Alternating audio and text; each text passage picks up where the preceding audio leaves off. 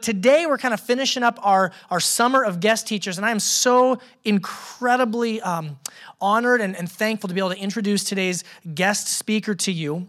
Uh, a little bit less than a year ago, my phone rang, and uh, Pastor Joe, who is here leading the music, called me up and he said, Hey, uh, my buddy Riley, who is also a worship leader, a worship pastor at Calvary Fellowship, called me up and he said that they wanted to get their pastoral team together and our pastoral team together and, and have lunch together. Uh, they offered to buy us lunch. I actually didn't know if you offered to buy us lunch, but you, you did pay, so thank you for that. That was nice. Um, and their pastors want to get together with our pastors and just pray over us, care for us, love us, because at the time our church was going through a lot of um, turmoil, a lot of changes, and so they just wanted to care for us and they reached out as brothers in Christ. And so we met together at the Diamond Knot restaurant just right around the corner. We sat together for several hours and uh, I got to know uh, Pastor Wayne Taylor at that lunch, and we've uh, been in contact ever since. We get coffee somewhat regularly and check in on each other, and he's been a source of tremendous uh, encouragement to me personally and to our, our whole pastoral team here at Sound City Bible Church. And he's been a pastor for how long did you say? 38 years?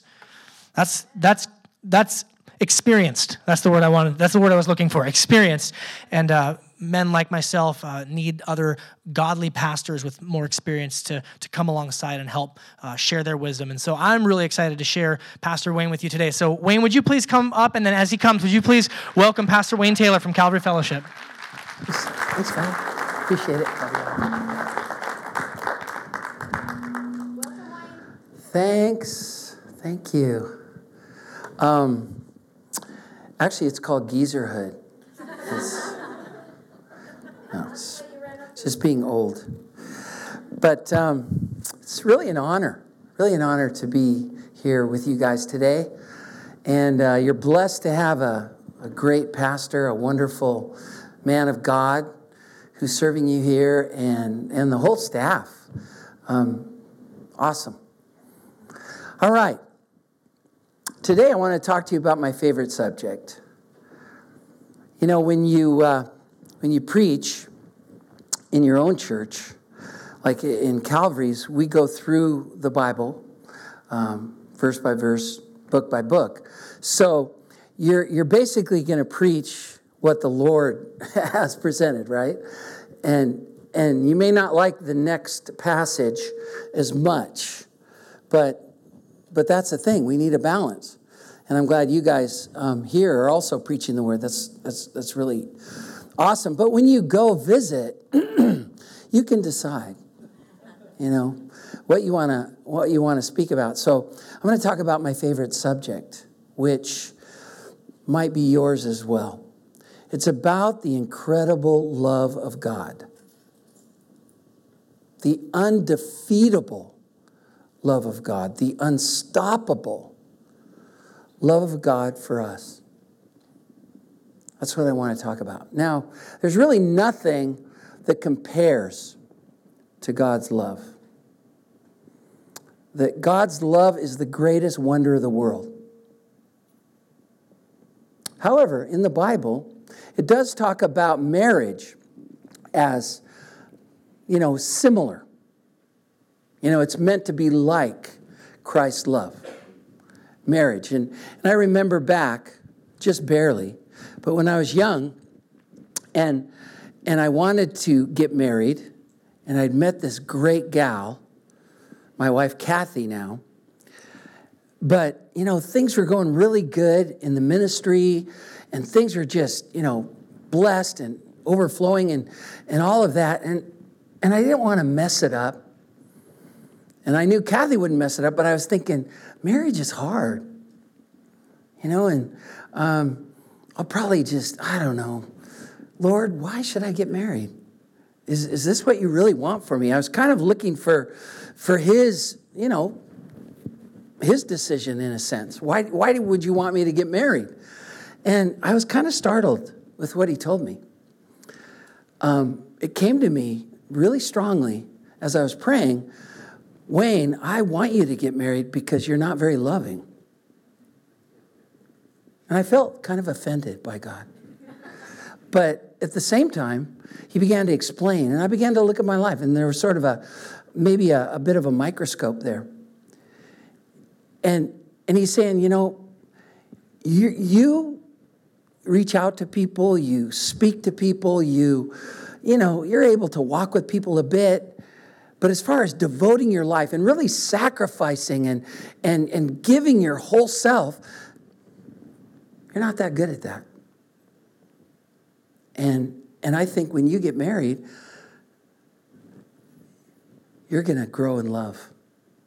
You're going to learn how to sacrifice and dedicate your life to a person. And that's going to help you love everyone a lot more. And you know what? That is so true. I mean, marriage is not all hard and difficult and everything. There's so many blessings in it. But I tend to agree with what um, Abraham Lincoln said about it. He said, Love is neither heaven nor hell, it's simply purgatory. Now, that's, I don't agree with all that. Because number one, I don't believe in purgatory. but number two, when you think of that as sort of a purging, refining process, it really is that. Why? Because you have two lives, the two become one, and, and in order for it to succeed in the way God wants it to, you have to have the love of God. You have to learn a deeper and greater and more sacrificial love. Marriage really helps with that. So does having kids. So it was a tremendous help. And we've been married, let's see, 36 years now. And, and it's really been transformative for both of us. And speaking of kids, we have four children, and all of them now are married children. We have three sons, and uh, two are pastors. One is a pastor filmmaker um, slash musician. Um, and then we have one who's a nurse. We have one daughter. She's a nurse. So we have two pastors and two nurses. And, um, you know, it's been great. And they're all married. And so it's like we have eight kids. And now they've had four children. So we have four grandchildren. But in the next six weeks, we'll have two more. So that's six grandchildren in six years of our firstborn getting married and, and then the others following. So it's like in six years, six grandchildren. Woo! Man, it is so amazing. The love just absolutely, completely multiplies. Now, a lot of that is challenging, but you know what? The love of God is more than sufficient to meet the need. Now, I want to tell you a little bit of a story about our daughter because, you know, when a dad has a daughter, and I only had one, uh, my, my other son, my firstborn son, Jordan, he has two daughters and one daughter on the way. To me, that's like special people get that. You know, understanding men I couldn't have done that. This is, anyway, so, but I had this daughter. She's, you know, she's daddy's daughter and the apple of my eye. Now, you know, as she's grown and, and as she grew up, she's musical, she's athletic, she's this high level athlete. She, she was a professional basketball player in Europe. They won the national championship of their country. She was the most valuable player. Um, she played for the Oregon Ducks. She played for SPU for two years, took them to the national championship twice. Um, so, you know, she's she's has this kind of this this atmosphere that she's lived in, and the sports world and the music world. There's a lot of sin you know, there's a lot of temptation. There's a lot of, a lot, a lot of stuff, not all good. And so she's, you know, had difficulties in her life that she's um, struggled with, stumbled in, all of that. But yet God has helped her. His love has kept her. You know, and, and parents praying for your kids all the way through, man. It keeps you on your knees. It's, it's so great. Um, and, and she's come through well now. But, you know, there were some times, and, and as she was getting older, she was wanting to get married. She was telling me, you know, want to get married, we want to have a family, all that. But it wasn't working out. So we also have a Bible college at our, um, at our church. And um, I teach in the Bible college. And I was teaching one semester the book of Revelation. So, in this Revelation class, there's this one guy who really sticks out because he's a really great student, but he's also a hunk of man. He's, he's like a big Samoan, you know? And she likes these big, kind of dark guys. And, and he's athletic and, and, and just, you know, a diligent guy, but kind hearted. And I'm thinking to myself, this would be a good guy for Amy. Yeah. You guys believe in arranged marriages? Yeah. Okay. I'm being a little bit facetious. But at the same time, I was like, this could work. Who knows? So I thought, hmm. So I say to Amy, Amy, um, I've got a guy in my class, and he's really interesting. He's a big Samoan guy, um, athletic, plays hockey, um, and just really, you know, handsome, good student, all that. Do you think maybe the three of us could go to a movie?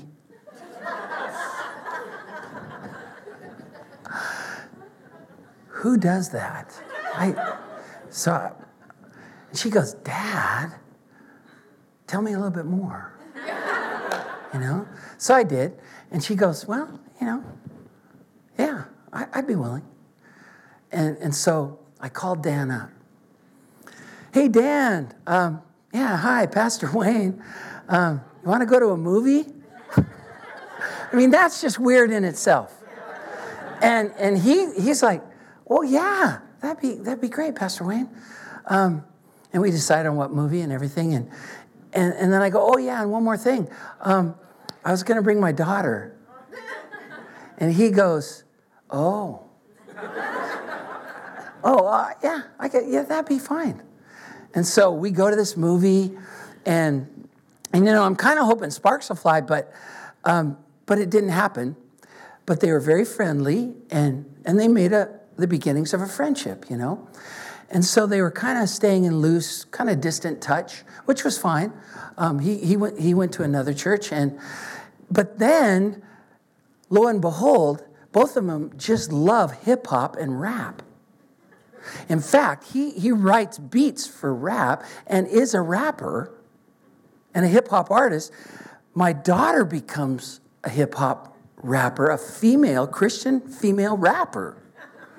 She has her own album now. It's amazing. We're selling them outside. No, I'm just kidding. But it's, they find this common thing. So he says, hey, you know, maybe we should get together and write some songs, you know? So I'm like, oh, and they start getting together, writing music, making music, and then they start making music. they fall in love. So it becomes this thing that we had actually prayed about. They end up getting married, and, um, and God used Dan to really help Amy. You know how the Bible says um, about wives and I'm not speaking on this today, but submit to your husbands as the head and all that. For like Christ is the head of the church, he himself being the savior of the body. Well, she's really kind of helped her in some cool areas, some awesome areas spiritually, and he, she's helped him supporting and, and, and helping him to be a man of God, you know, a real bold, confident guy. So, anyway, it's, it's turned out really well. Most recently, um, they were wanting to have a child and, and trying to have children and, and really working on it for a couple of years, and it wasn't happening. So we put out prayer. We've been praying for like a year or more. And now, just in the last couple months, they've conceived and, and she's going to have a baby. So God answered that prayer.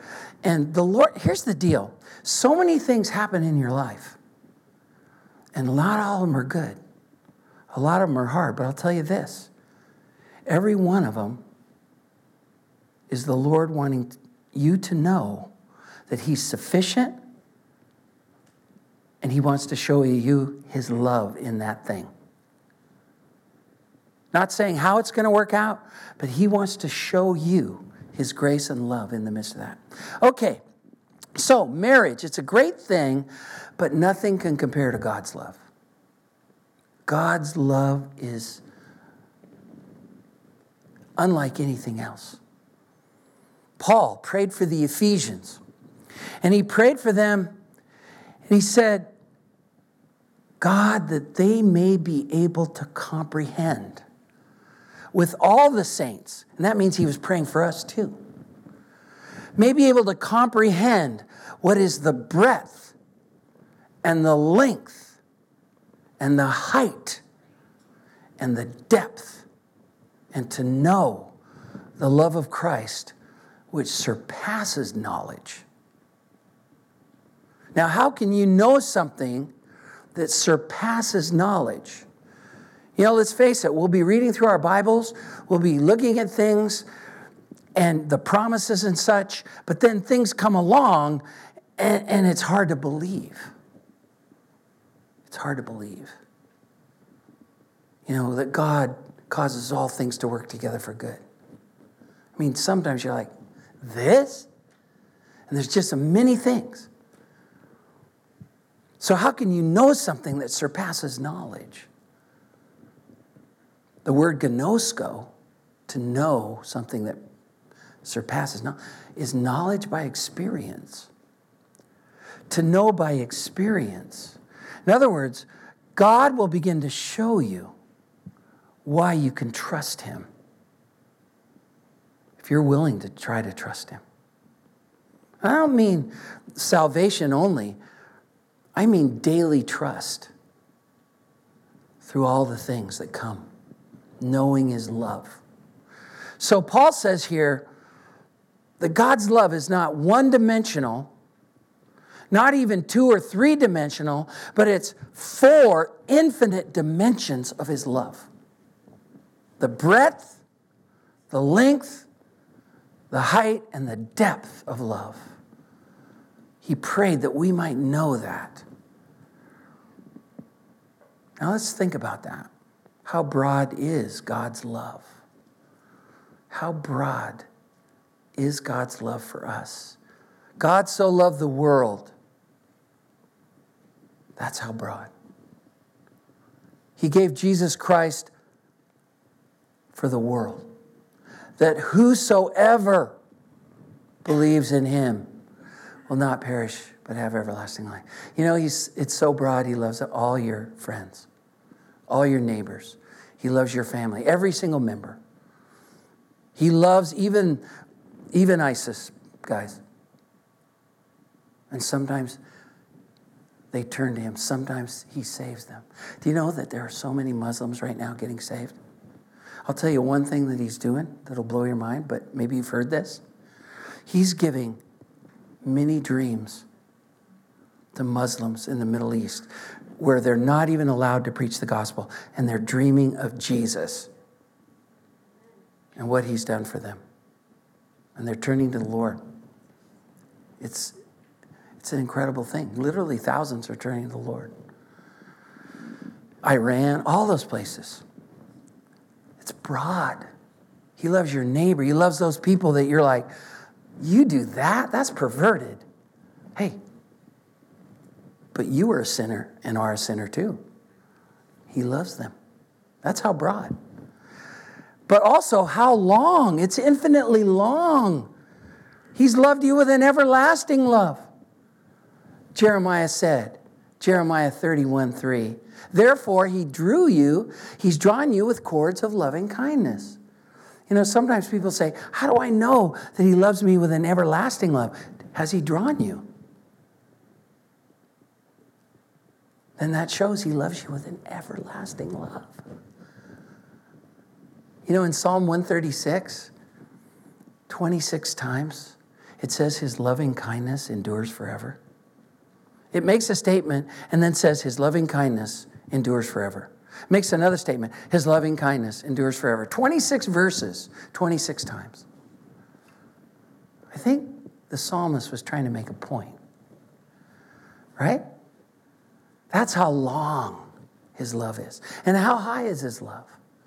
His love is so high that it can lift you above anything, any sin, any circumstance, any challenge.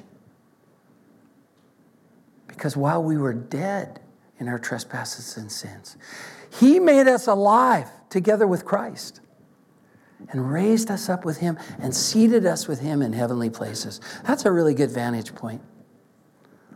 That's how high it gets. You can actually be in heavenly places.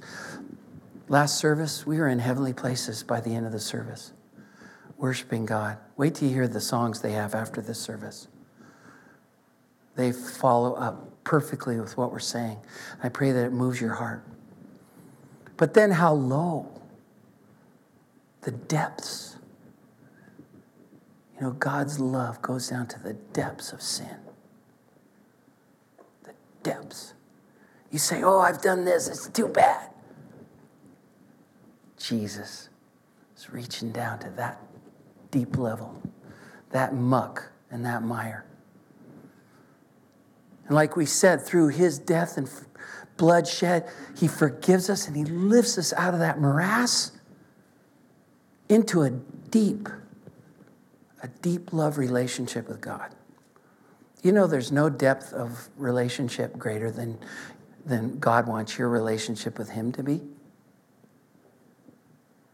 He's not only our God, our Lord, he called Abraham his friend. Jesus said, You're my friends if you do what I command you. There's a depth of love greater even than marriage or even children or it's just so the infinite four dimensions paul prayed that the ephesians and that us would understand his love. Because he told the romans he said in romans 8 38 and 39 our text he said, For I, as for me, I am persuaded that neither death, nor life, nor angels, nor principalities, nor powers, nor things present, nor things to come, nor height, nor depth, nor any other created thing shall be able to separate us from the love of God that is in Christ Jesus our Lord. Let's pray before we continue. Lord, we thank you for this passage. We thank you for your incredible love. We want to understand it. We want to we want to know by experience this incredible thing that's so rich and so full and so deep that really only you can show us and persuade us. And we ask that you will.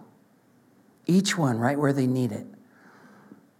We ask in Jesus' name. Amen. So Paul said, Paul said, I am persuaded that none of these things can separate us from the love of God. Persuaded, he uses the Greek word peitho. Peitho is an interesting word. It means to be convinced beyond a shadow of doubt of something. And it literally means to be convinced by evidence to the point of confident assurance. That's what that means. Paul said, That's, that's where I've come. I, I'm persuaded, I'm convinced by evidence to the point of confident assurance that none of these things can separate us from God's love. So, what I like to do let's just kind of review um, Paul's life a little bit and see how the Lord convinced him. Because you know, right, that he was not a believer in Jesus right up into adulthood. He had a great career going. You know, he was this Jewish rabbi. He's very high up in Judaism, in religion. You know, God's religion. And, and he believed in the Lord God of Israel and the Lord God of the Jewish scriptures, the Old Testament, right? He believed in the Lord God, but he didn't know him as a loving God. He didn't have a love relationship with him. He, he believed in him, respected him. He, he was devoted to him in his own way. But he saw no connection between that Lord God of the Jewish scriptures and Jesus? No connection at all. Jesus of Nazareth? to him, Jesus of Nazareth was this, you know, former carpenter that became a preacher and, you know, he managed to gather a huge following. He had a messianic complex and tried to convince people he was the Messiah. And, and now all these crazy people are going around trying to pervert Judaism, and it's just a mess. We've got to stomp this out. So he saw no connection between the Old Testament scriptures and the Lord God of creation and of Israel and Jesus. No connection until until he encountered Jesus. A funny thing happened on the way to Damascus. He was on his way to Damascus to apprehend Christians, to seek to imprison them, and even kill, have them killed, if possible. In a way, he was a little bit like ISIS. Or Al Qaeda, really, but not obviously in a Muslim way, but based on what he thought the Old Testament said. But then, this is what happened. Jesus Christ, in unapproachable light, flashed around him as he was riding his horse or on his chariot, whatever it was, he got knocked to the ground. This light just blinded him. And then a voice came. And Jesus grilled Saul of Tarsus like Jack Bauer would grill a bad guy. Just blah. Except he didn't shoot him in the leg. I really like that TV series. You know, I'm sorry. It's a weakness that I have. But Jesus said, Saul, Saul, why are you persecuting me? Just to par- parenthetically say something here for a moment. You know how people are persecuting Jesus' followers? And we're in a time now where it's, it's horrendous in Muslim countries and other despotic nations. Even here in the US, there's more and more of a antichrist attitude. And the Bible said in the last days, you know, that would grow. And, and so you see that and, and you're like, oh, you know.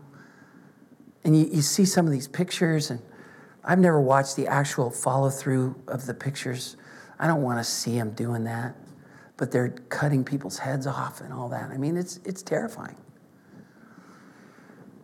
But you want to know what's really terrifying?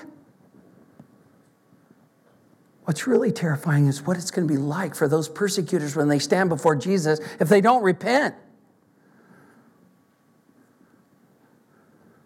That's what will really be terrifying.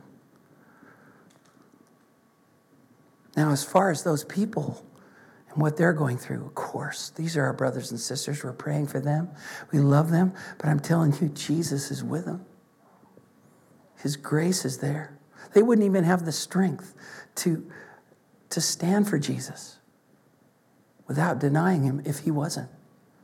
His grace is so much there. And I take heart in that. I thank God for that. We're praying for Saeed. We know his wife and his children. And my daughter and son in law actually wrote a, a, a, rap song recently, and it's just got thousands and thousands of hits. And, and Naghmeh is so encouraged. But then this, uh, anyway, I could go off on that. I'm not going to do that. It's difficult. For Saul, like he said himself, he's, he's what do you call it? Grinding against the goads, fighting against the goads. You know, this, these pricks that they had on yokes, he's fighting against it and hurting himself. So he says to the voice, Who are you, Lord? He's a quick learner. It's like, Who is this? I am Jesus, whom you are persecuting.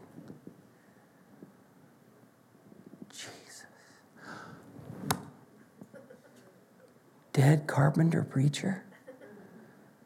No, he's alive. The Messiah. Okay, now get up, Saul. Go into Damascus. I'll show you what to do. He sends him to a house, a guy named Ananias, right? One of God's choice servants, Jesus' servants. Took Jesus and God a while here. Convince Ananias to take him in and pray for him.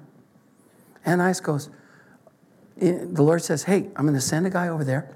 I want you to pray for him. I've been dealing with him. He's blind. You're going to have to pray. It's, and, and Ananias goes, Oh, okay. Who is it? Uh, Saul of Tarsus. What? That, do you know who this is, Lord? Let me tell you about Saul of Tarsus in case you didn't know. God says, just do what I say. Sends him over. Okay, so God apprehends. Jesus apprehends this guy.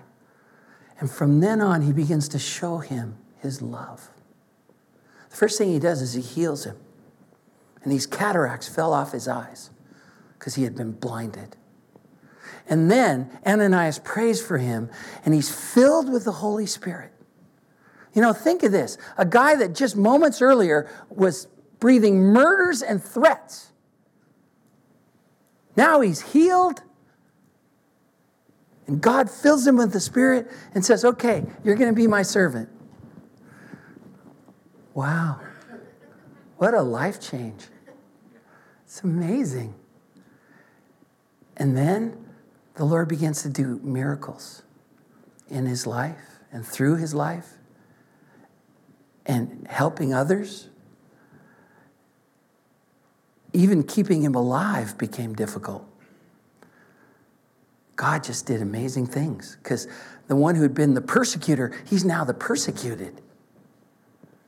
And people wanted to kill him his whole life as he sought to obey the Lord. And then God began to reteach him the Hebrew scriptures. And on every page, he began to see the Messiah is coming. And all these prophecies, this is Jesus. That Jesus Christ was prophesied. And he begins to understand the Old Testament now in a whole different light of God's love to send a Redeemer and he becomes this strong believer in Jesus. He begins preaching about him. And then God, you know, he ends up in prison a bunch of times for his faith, and God uses him to write 13 books of the New Testament. Write God's very word that we're studying today. Here we are 2,000 years later. God used this guy to write his word. All of this and much, much more was used to convince Paul by evidence to a point of confident assurance he really loves me. And to help us understand that he really loves you. Now, Paul told the Romans there's specific things that he did for him like facing death, terrible life circumstances, um, spiritual warfare, um, highs, lows, present, future, you know, persecution, perils, nakedness, hunger, sword. All these things. He says, We're more than conquerors through him who loved us. So, Romans 8 at the end is his testimony of all the stuff God did to show him how much he loved him. Do you know that when you become a believer, as you enter into a relationship with Jesus Christ, everything that comes into your life every day, bad or good, is all another opportunity where God's going to show you and persuade you that He's with you and that He loves you and He's going to use your life too. Not that you're going to be an apostle like Paul, but you have your own calling and your own will, or God's own will for you. And all of it is to show his love because he has a plan for your life. And it's a good one. It's a great one. In fact, if you're doing anything other than his plan right now, you're cheating yourself. Friend, come on. Find out what it is. And everything he allows is meant to get you on that track to show you his love. So let's just briefly look at these things. Death. He said, I am convinced that death cannot separate us from God's love. Death itself. Now, if you study the life of Paul, if you look in Acts and all the stuff that he went through, and particularly Second Corinthians, if you're taking notes, Second Corinthians, he lists all the things that he went through towards the end of Second Corinthians 11.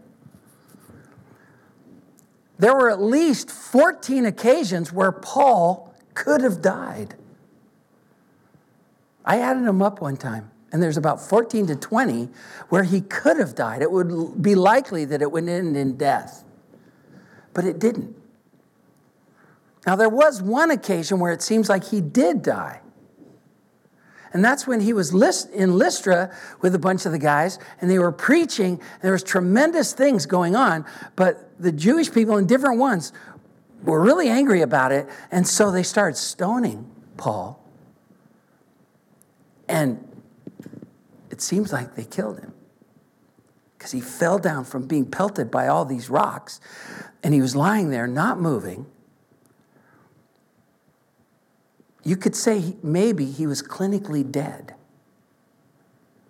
Now, it's interesting if you look at the timing of what happened there, and you look at when Paul wrote the letters that he wrote, Second Corinthians chapter 12, he talks about a time when he was caught up into what he calls the third heaven, which is heaven, you know, the God's throne in God's presence. He, he called it paradise. He was caught, caught up into paradise and he heard inexpressible things that are so glorious and so amazing, amazing. It's not even lawful for him to tell us.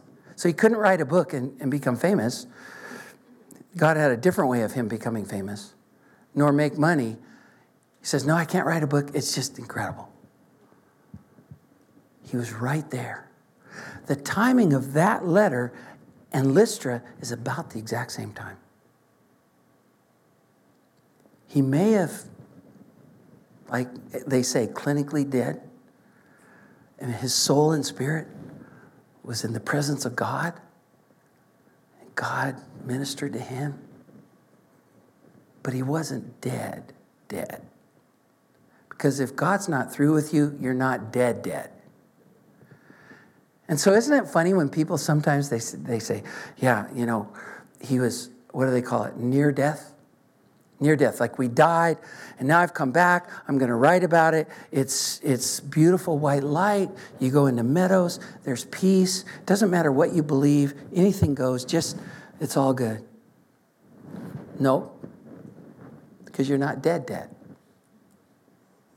There's only one who died and was buried. And his body was in the grave for three days. And then up from the grave he arose with a mighty triumph for his foes, the victor from the dark domain. And he lives forever with his saints to reign. Jesus, you see, he spoke about what happens after death. Whoever believes in me shall not perish, but have everlasting life go to be with the Lord. You're go to heaven. If you don't believe, you're condemned already. And there's a lake of fire. That's what Jesus said. Do you know Jesus spoke of hell seven times more than he spoke about heaven? Because he's warning people. It's real because he loves people. And if you're here today, you don't know this God of love that we're speaking about, you can put your faith in Jesus. You can decide, I want, I want to trust my life to him. So, death, Paul says, far from separating you from the love of God, it ushers you into a paradise of his love. So, that's the first thing he put. He says, nor can life separate. You know, sometimes life can be, it seems like, harder than even death. because you go through sorrows, losses, rejection, illnesses, fears, challenges, breakups. You face these things, and it can be so hard. But Paul told the Philippians, he said, You know, there's a, a thing about a relationship with Christ called the fellowship of his sufferings.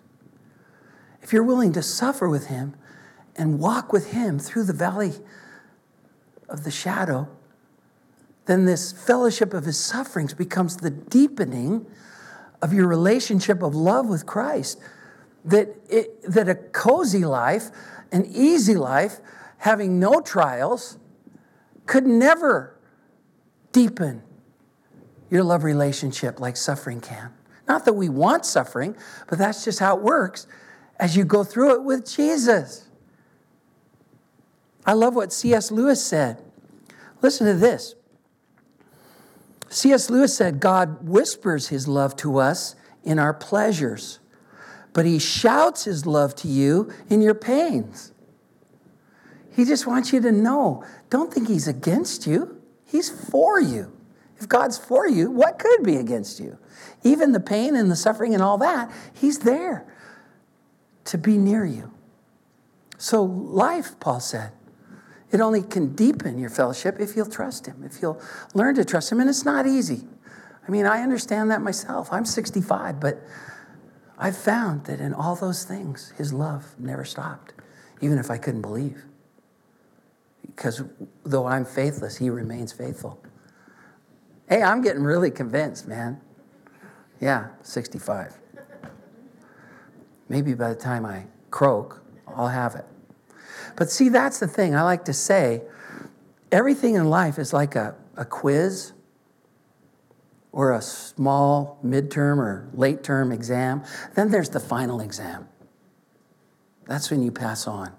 He's preparing all of us to be able to trust Him for that so that each of us can go out gracefully. How many want to do that?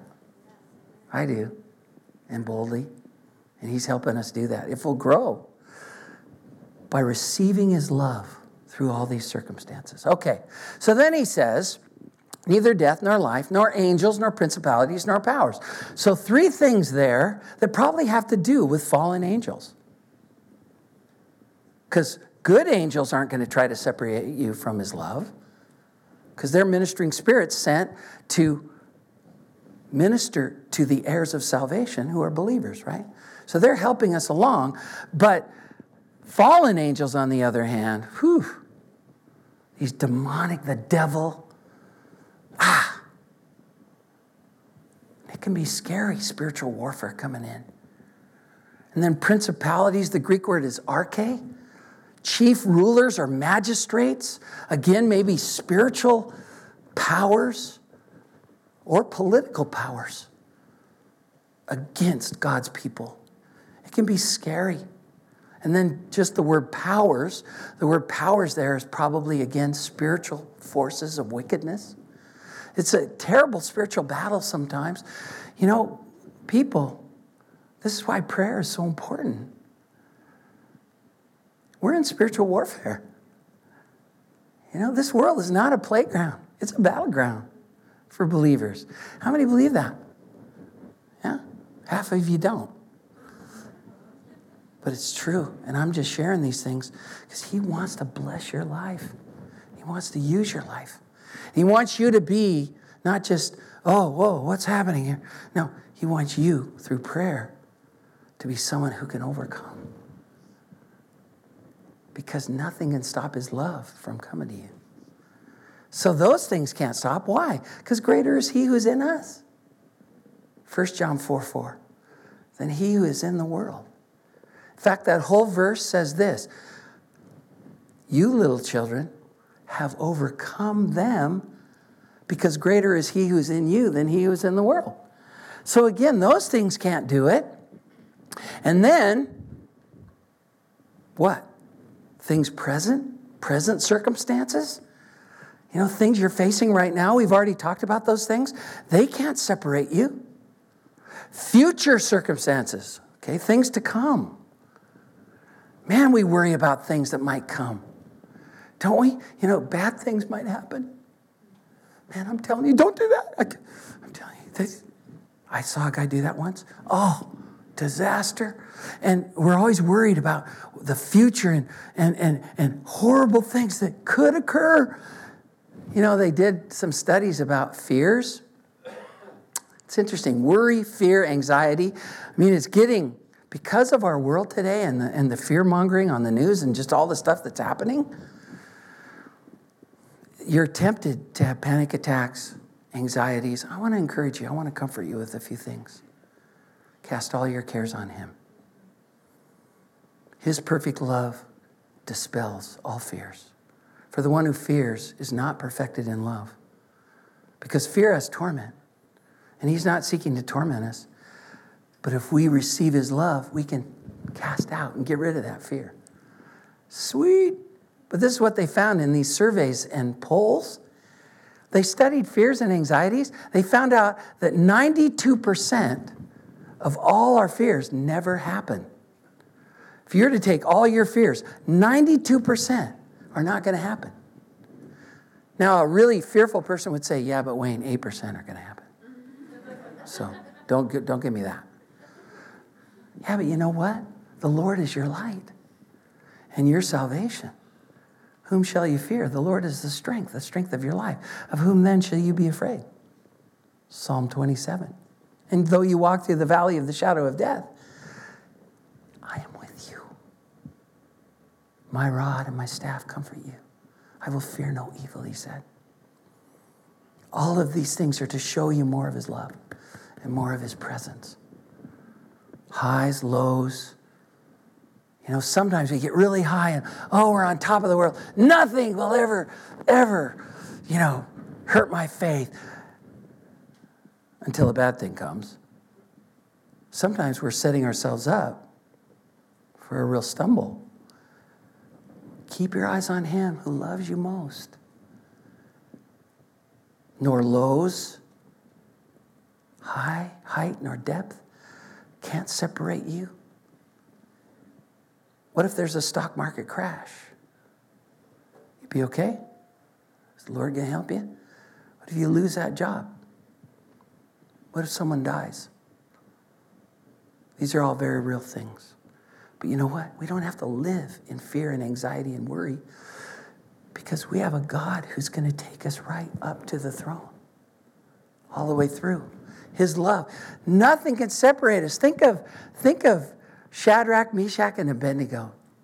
You know, in 606 BC, them and Daniel were hijacked away from their homeland and taken by Nebuchadnezzar's army all the way to Babylon. Taken away from all their securities, their family, taken away from all that they knew and the things that, that, that grounded their life. And now here they are in a foreign land. But there was one thing that wasn't taken their relationship with God. And they decided, oh, we're going to stay true to the Lord. So the Lord, through that, used it to actually raise them up to high prominence within the Babylonian kingdom. Isn't that weird? Daniel ended up becoming prime minister. Whoa. And Shadrach, Meshach, and Abednego, they were in a high place too. But then Nebuchadnezzar, who's an egomaniac, said, you know what? We're going to change the worship from Bel to this golden statue that looks a lot like me. So they set it up on the plain of Shinar, I believe it was, 90 feet high, gold. And it was going to be a huge party. The whole empire was going to start worshiping this, this statue of probably Nebuchadnezzar. And they brought up the greatest bands from Babylon. And, and it was just a super cool time. And, and, and and so everyone was like ready for it. There was going to be the unveiling. The band started playing. It was just, people were like, oh, you know, in, in a mood, mood altering state. And everyone says, bow down. Everyone bows down. But Shadrach, Meshach, and Abednego, they love the Lord. They believe in the Lord. And they're over there like, I'm not bowing down. Are you? Uh, no, Shadrach, I'm not bowing down. How about you, Abednego? No, not bowing down. Meshach? Mm-mm, not me. I hope no one notices, though, you know? But they did because you do stick out. That's why sometimes there is resistance and even persecution because of the reality of the God you believe in and love. But He's with you. So Nebuchadnezzar brings him in. He's all angry and he says, Hey, you didn't bow down, man. What's going on with you? I'm going to give you one more chance. And we're going to, we're going to play some even better music this time. When the music plays, you bow. Or, if that doesn't convince you, furnace of blazing fire, you're going to die. Okay? But they didn't. They wouldn't bow. So they said to the king, King, we get your point. And we respect you. You are king of the world. God's allowed that, although he's going to get you down in a few, you know, couple chapters. But we believe our God is sufficient. He'll take us through. But even if he doesn't, you see, he's so real and so true, and his love is so great, nothing's going to make us be disloyal to him. Are you at that point in your confidence? God wants you to be. You know who the true God is. He's been good to you, He's got you. That's how His love is. That's why the Bible says, Paul in verse 37, in all these things we are more than conquerors through him who loved us. More than what's a more than a conqueror? We know a conqueror is someone who has victory when they win. They're conquerors. They, they've won, they have victory. But you know what a more than conqueror is? A more than conqueror is someone has victory whether they win or lose, as far as daily circumstances. A person who has victory because Christ has won. He's won the ultimate victory already. He already crushed the devil's authority when he rose again from the grave, right? And he's with us. So Nebuchadnezzar throws them into the fiery furnace that's been heated seven times greater. And the guys that threw, threw them in from the periphery, the fire lapped them up and they were killed. They were thrown in bound. But then Nebuchadnezzar looks into the furnace and he goes, Yikes. They're not bound anymore. They're walking around like a sauna, just enjoying it. And who's that other guy? There's a fourth one in that Nebuchadnezzar says, he looks like the Son of God. People, that's it. He may not deliver you from everything, but he's going to walk with you in everything. He's going to be with you and ultimately bring you through. Not, there wasn't even smoke or singed eyebrows on these guys, it says there. Now, why is this so important? As we close. Why is it so important that you be convinced of the love of God? Because we're not going to be able to be loving unless we receive love. Do you understand that? That only those people that know that they're loved can give love, that unloved people do not have the means to be loving people?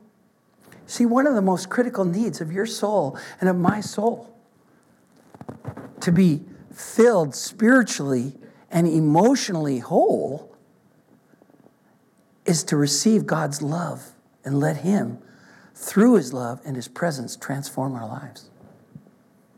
If you don't receive His love, you will be emotionally stunted and spiritually starved.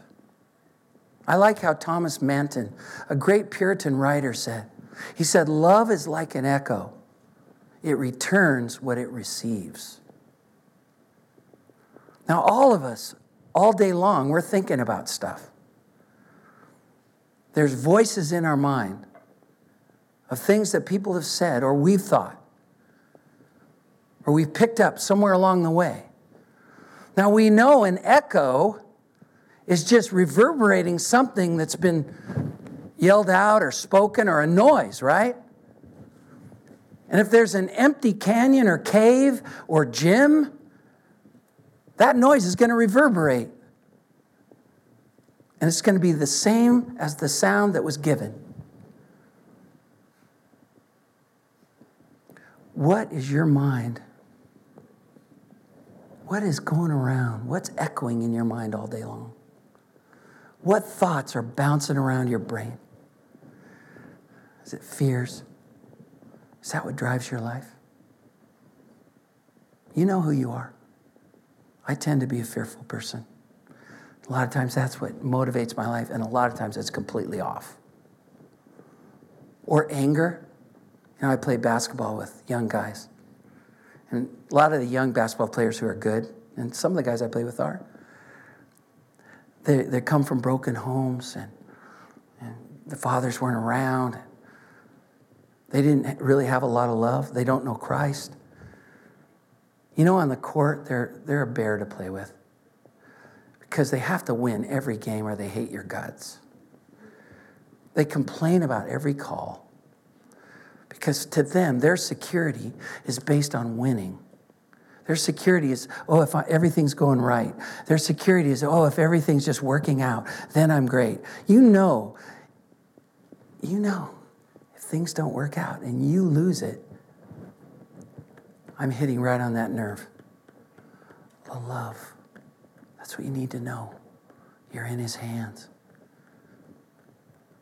I have opportunity, have had some opportunity to share with these guys. It's been great. It's, it's a long process, though, just to get through. Is it the love of God that's filling your mind? Is it His voice saying, Greater love has no one than this, than I who laid down my life for you? You know, if that's the case, your life all day long is going to reverberate and resound His love. And the fruit of the Spirit is going to touch many people's lives. That's why it's so important for you as well as those around you, and especially your loved ones. You don't have to be angry all the time. You don't have to be fearful all the time. You don't have to be stressed out all the time. Why? The cure is the undefeatable love of Jesus Christ. Let's bow our heads. Thank you so much, Lord. Thank you for your word. Thank you for this amazing wonder of the world that you would set your affection on losers like us. But you've changed and you've made us worthy because of what you did, not because we've done anything, not because we've made ourselves so desirable. No, it's what you've done for us. And you are, through your love, transforming us. And we give you utmost praise, and we will remain loyal to you because of the incredible love that you have for us. If you're here and you need to receive that love and let Jesus be so dear and so rich towards you, I encourage you as we sing these songs that you would drink it in and the impact would be felt.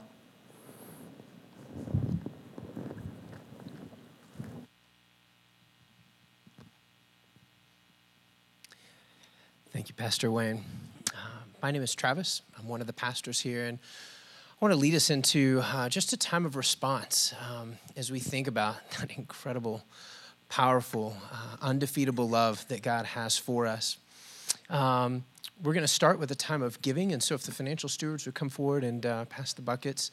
Uh, in our time of giving, it's an opportunity for us to respond by acknowledging that, that God is Lord over everything in our life, even our resources, and that He has blessed us with these resources, and we want to give back to Him as a, as a sign of His Lordship. And so, if you're a guest with us, please know that you don't need to give anything. We're just glad to have you here. Uh, you're welcome to if you would like to, but uh, this is really an active, responsive worship for those people that call this church home. Um, while they're passing the buckets, we're going to have some discussion questions. Would encourage you to take note of these and uh, work through these on your own, or if you're part of a community group, uh, it's a great time to get together and to talk through these questions and to process through the sermon and what we've learned together today. So, question number one What in the sermon confused, convicted, or encouraged you? Uh, for number two, in verse 37, what does, what does all these things refer to? Number three, what's the difference between being a conqueror and being more than a conqueror? And why does that distinction matter? How does it make a difference in your life practically? Number four, what do you struggle with believing can separate you from the love of God?